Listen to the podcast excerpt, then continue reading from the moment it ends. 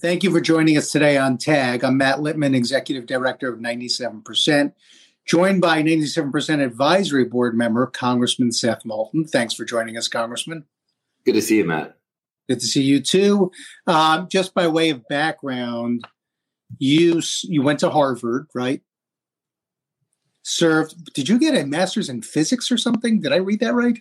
Uh, my my my undergraduate degree was in physics. As, as I like to say, for everyone in life who, who sees my resume and not my transcript, I sound really smart. and then you went into the military. You served four tours in Iraq. That's right. I was a Marine infantry officer. Uh, served four tours in Iraq. I had made the decision to join uh, before September 11th. I just wanted to serve the country. I was inspired uh, to do something to give back um, after having great opportunities like getting to go to Harvard. Uh, didn't know that 9 11 would happen three months after I graduated, but I was proud to go four times to Iraq, even though I had a lot of disagreements with the war.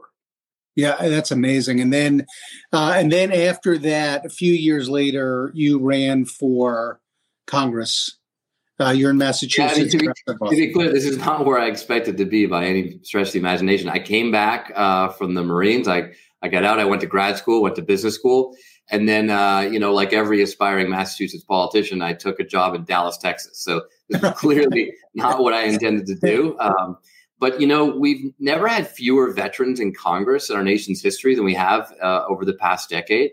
And uh, there's some groups out there that are trying to get more veterans to run. I sort of heard that call and decided, you know what, if there aren't more people with my experience who understand what it means to be in a war, then we're going to keep making the mistakes that I saw made in Washington that affected us on the ground in Iraq.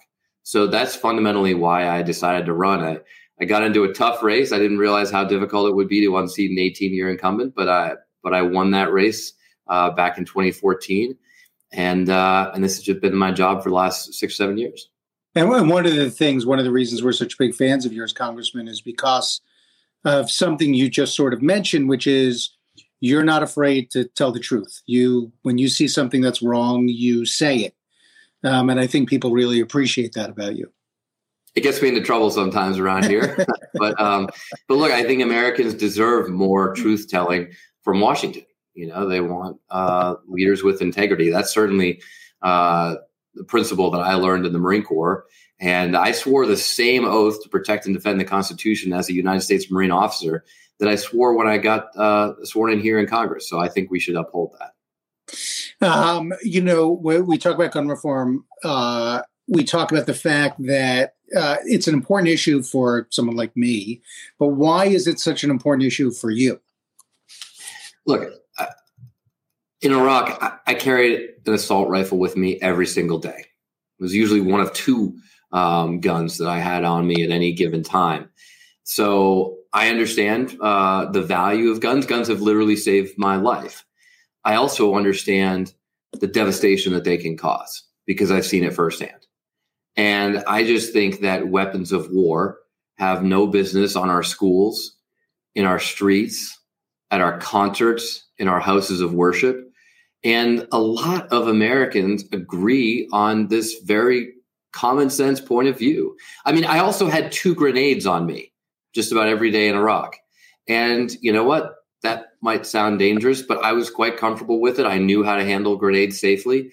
Yet we have made a decision in America that ordinary Americans are not going to walk around with grenades because they're weapons of war. You don't need grenades to hunt, just like you don't need machine guns and assault rifles to hunt. So there's a lot of people who agree on this common sense stuff we're talking about and have tried to bring that perspective to Congress. So we're seeing a lot of people talk about the fact that um, you know people need to be armed in Ukraine, and that's an argument here about the Second Amendment. People need to be armed. Are you seeing any connection between that? We do hear this a bit. Is there any connection uh, between what's going on in Ukraine and people needing to arm themselves here? look, this deserves an explanation. There's almost no connection, but but but you know we need to explain this uh, to folks. Um, Ukraine has a fraction of the military uh, uh, of Russia. Um, we are providing a lot of weapons uh, for their support, But although we have provided some small arms, you know, it's interesting. You don't hear President Zelensky or their military leaders asking for small arms for assault rifles. They're asking for Stinger missiles. Right. They're asking for MiG 29s.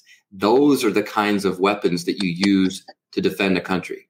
There is no country on earth that would land troops on the shores of the United States that would be in some sort of small arms battle with us. What we need to defend the United States, and this is stuff that I work on every single day as a member of the House Armed Services Committee, are sophisticated systems like anti ballistic missile weapon systems, um, like uh, hypersonic missiles, like advanced artificial intelligence enabled detection systems, like F 35s, intercontinental ballistic missiles. Those are what we need to defend the United States of America, and we're right. fortunately fortunate to have the most powerful professional military in the world to use those weapons. I don't think that ordinary citizens should have intercontinental ballistic missiles. Those are what we need to defend the United States of America. I, uh, I, I remember that you were critical of the Afghanistan withdrawal, right? Um, but it seems like now we're bringing the world together in a pretty incredible way. What are your thoughts, just generally, about that? You're right. I mean, look, to be candid, uh, the Afghanistan withdrawal uh, was not only disastrous for Afghanistan and for our allies, uh, some of whom we left behind and are still there trying to get out, an issue that my team and I work on every single day. Um, but it was also really bad for our standing in the world. A lot of people questioned our commitment, uh, yeah. questioned whether we were going to uh, just give up uh, on our allies. Uh, but that has been all turned around by what's happened in the last few months uh, with Ukraine, because the Biden administration has assembled the most impressive international coalition that this world has ever seen. Just about every country on earth is united in condemning uh, Putin's vicious, illegal, unprovoked, and completely needless invasion of uh, his neighbor. And the condemnation has been r- remarkable. The economic sanctions that have been put in place have been devastatingly powerful. And the teamwork that everyone is putting into doing everything from providing weapons to the Ukrainians um, to showing the world united um, on an economic front, on a, on a, a personal front, on a on a moral front, on, on, a you know small business front, even right, um, has been has been really incredible.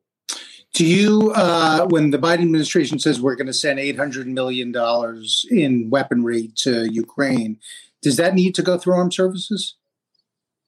Well, what, what our role in this, and we actually just had a classified uh, a briefing uh, a couple hours ago this afternoon, is to essentially be the board of directors for the Department of Defense to supervise, to make sure um, that you know we're asking the tough questions uh, about how they're conducting these operations, whether they're setting the right weapons, whether they're moving quickly enough, whether they have the authorities they need from us in Congress, since we ultimately authorize what the Department of Defense does to adequately support the Ukrainians. And we had a great briefing um, uh, from uh, basically the number three official at uh, DoD together and several uh, DoD together with uh, a couple of top uh, uh, general officers, and we went in great detail into um, not only the details of what weapons the Ukrainians need and how they're being used and what's working and what's not, um, but also more broadly, you know, what are the strategic implications of right. this conflict? What does it mean for the future of NATO, for the future of Europe, and how do we ultimately bring this brutal war to an end without uh, more devastating loss of, of life? So I could be talk to you about this, you know, all day. But we'll go back to the to the gun issues here because HR 8 passed about a year ago.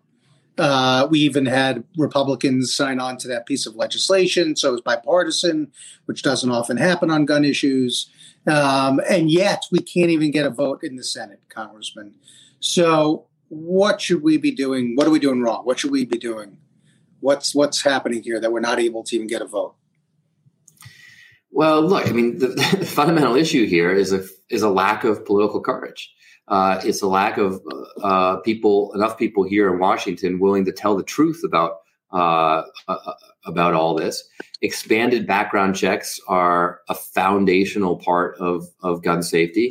Um, it's just common sense that not every person should be able to buy a deadly weapon. I mean, you have to go through more of a background check to get a library card these days than you right. than you than you than you need to get a weapon in some cases. And um, and the fact that uh, this we haven't even been able to get a vote on this, I think really proves that um, we need to take a different approach. And some of the work, the amazing work that 97% has been doing, has shown that uh, if you know you poll gun owners across the country, um, gun owners themselves, 86% said they support universal background checks. And that includes 84% of Republicans and 80% of NRA members. So there's a group of NA, NRA activists who control the political money that goes to Congress and influences these people uh, to not even be willing to, put their name on a vote, to just say to the American people they're supposed to represent, um, this is what I believe. Uh, but the reality is, most even NRA members support these right. common sense reforms. So, what can we do differently? Because is is it a matter of uh, electing just more people who are in favor of background checks in the Senate? Because we have, you know, if we had to take a vote, maybe we'd get 54, 55, uh, but we wouldn't get 60, right? Right. So, right. I mean, sure.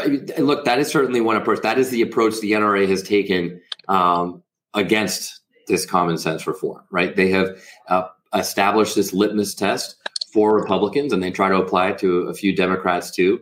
Uh, that if you don't blindly support their pro-gun agenda, um, they're going to do everything they can to unseat you, and you're going to lose your um, your seat in the in the Senate.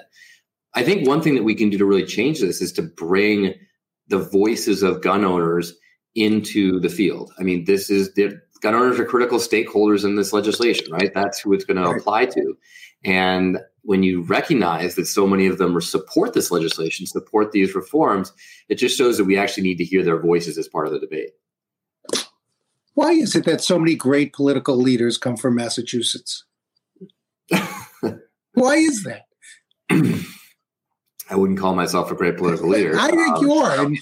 You know, the, the know. history of Massachusetts and great political leadership is just incredible, and you're a part of that. Look, I think that there's a. I mean, I, I don't know the answer to this question, but look, I'm proud of Massachusetts. I'm proud of the Commonwealth, so I'll hazard a guess. Right. Um, first of all, we have a remarkable um, education system in Massachusetts, and that starts with the public schools, which are rated best in the nation, and then, of course, you have an extraordinary collection of universities. Um, that create you know creates an environment um, not just among people who go to those schools or, um, or or people who happen to run for Congress or whatever, but just amongst people back home for critical thought. I mean, I love doing town halls in Massachusetts because I get yeah. tough questions and you can actually have a, a legitimate intellectual debate. So if you present a statistic like this and you say, "Look, this is the truth," like gun owners support this reform. People are like, oh, okay. They, and they have a discussion. They're not just dogmatic um, about believing something they've seen on the internet. And I think that makes a difference for um, producing leaders who can go to Washington and, and, speak the truth, speak truth to power. And ultimately, uh, that's what being an effective uh, political leader is all about. Uh, well, I'm going to go to uh, what we call a lightning round. I'm just going to ask you a couple of questions, Congressman, in the interest of, of time here.